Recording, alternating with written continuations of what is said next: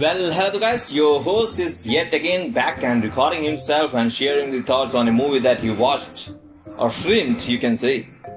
Though I have watched it, not streamed it. So, let me just share the thoughts on the movie Dungeons and Dragons Honor Among Thieves. What this movie is all about and what the genre of this movie is having. So, it's an American fantasy heist comedy film directed by Jonathan Goldstein and John Francis, and he it is uh, he has co-written the screenplay with Michael Gilio a, from a story by Chris McKay and Gilio. So, what this all about? What is the plot line? Edgin served as a member of the Harpers, or an order of peacekeepers. He is accompanied by barbarian Holga, so what is happening in this movie? Edgin and Holga are trying to escape from a custody for the for the crime they have committed like they got trapped in a time capsule and they were arrested by the armies of the vault they were trying to theft out so Erica Edgin had a daughter named as Erica who has been left with uh, one of the con men that has helped Edgin to get into the vault where he got arrested. So Erica has been living with Forge who has lately become a lord of Neverwinter where he got Edgin and Holga got to know that somehow the previous king got kind of sick and he was replaced by Forge. Though Forge was having a support friend uh, who was kind of a bad witch, but he knew it and he only wanted to use her for the needs that he were he was having in his mind. So what has happened next? Erica has been fed with the lies by Forge that his her father has been becoming greedy about all the goals and he only thought about stealing all the goals not even thought about giving erica the life that she always wanted like a father daughter life that she could have but forge made sure to keep the lies coming in and erica who is little not that smart has been fooled by Forge with the words against her father. So Holga and Edgin has to make sure that they get Erica back from Forge, but they have to fight the witch also. And he Edgin is thinking about stealing all the gold from the vault of Forge. But he has to have some more support from the uh, friends of his. Like there is a sorcerer who can be a good help, but he isn't that uh, like experienced, but he's little bit of experience. So Edgin gets in touch with him and he makes sure to advise Edgin this would be a bad idea that he doesn't have that much of power over his magics and all and that friend, sorcerer friend of Edgin makes sure to have a shapeshifter called as Doric in the movie. Uh, I don't know what the name is. So there's a shapeshifter who is being asked to join the team, the Edgin, Holga, and Sorcerer, and the shapeshifter has to fight the Bad Witch and get their hands on Erica and rescue her and get all the goals. So they get into the vault of Forge Kingdom, and next thing we see, Erica is still thinking her father has been lying to her about all the greedy needs that he had, etc. etc.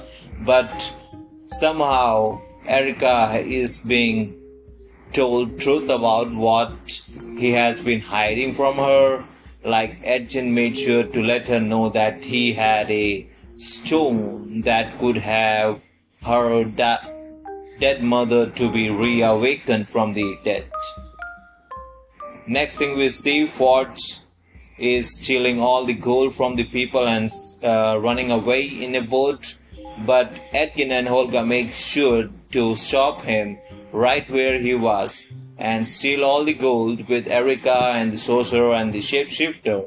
On the way back away from the Neverwinters, they get to see the bad witch, the red one, has been using her powers, the spell that could hurt all the humans in the Neverwinter Kingdom and turn them into dead peoples, like they could become like some kind of zombie.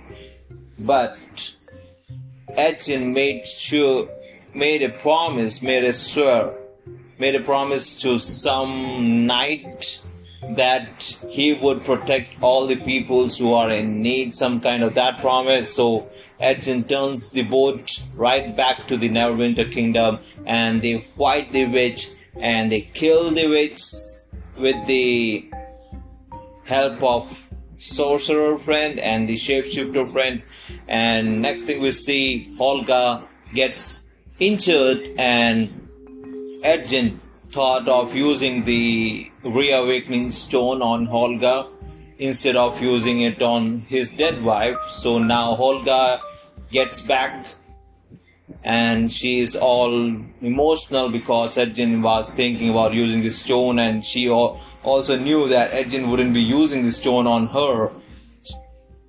Now that's a surprise for Holga and now Holga, Erica and Edgin all together. Sorcerer friend and the shapeshifter are trying to get in romanticism mode together so all together the movie is ended at a good point. I made sure to let go of some points that mattered in the movie, but I don't want to waste that much of time briefing about all the plotline that I got to know.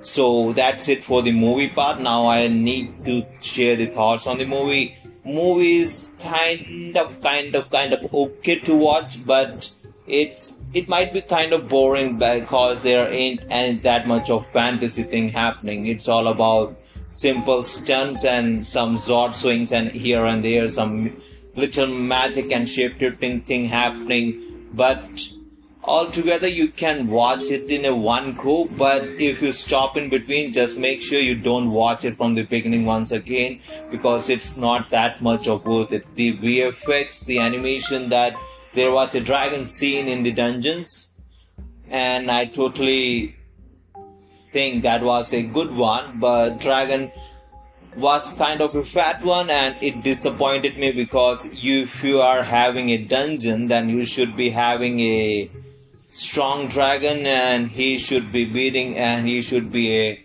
competitive one not a fatty one who's trying to eat them out. But by the end you can see the dragon was kind of scary with the face but that not much of strong with the body. So he was just playing around with kind of a ants thing that we chew as a human being. So that's it. The movie is kind of a disappointment as per the name goes. So dungeons and the dragons. I thought there might be too much of dragon thing happening in the dungeon thing but it was all over the surface surface area only not in the bottom so that's a disappointment because if you are doing the dungeon and the dragons thing then there has to be more dungeon and dragon thing. The only part that you get to see is like after 40 40 to 50 minutes of the movie you will getting to see dungeon and the dragons thing happening all together at one place not another here and there thing kind of. So it's all about 10 to 15 no 5 to 10 minutes of thing happening in the dungeon and the dragon so rest of that is all about thieving thing that happens, like stealing all the gold from Forge and using it against uh, the Red Witch, who uh, who was trying to kill all the innocent peoples with her bad, bad magic. So the movie ended on a good note, but eventually the title is different and the more like they haven't put more weight on the dungeon and the dragon thing. They put the weight on the thieving part of the uh, movie. So altogether if you are into the fantasy thing happening then this movie doesn't make you happy at all because if you are thinking about fantasy it should be having more impact on the fantasy thing happening. There sh- there is magic and there is shape shifting thing happening and dragons and the dungeons and the magical thing with the uh, teleportation etc but eventually when you hear the name you think there would be more into the dungeons and dragon and they might be stealing something from dungeon and it might be taking them into a horror kind of stuff but it had a genre of comedy thing also so they made sure to put in the comedy in between. So altogether movie is a one it's a watchable thing but in a one go only. If you watch the movie halfway around and let the movie to be watched afterwards then you might not be interested in the movie. So have a great day and thanks for listening to the episode guys. Bye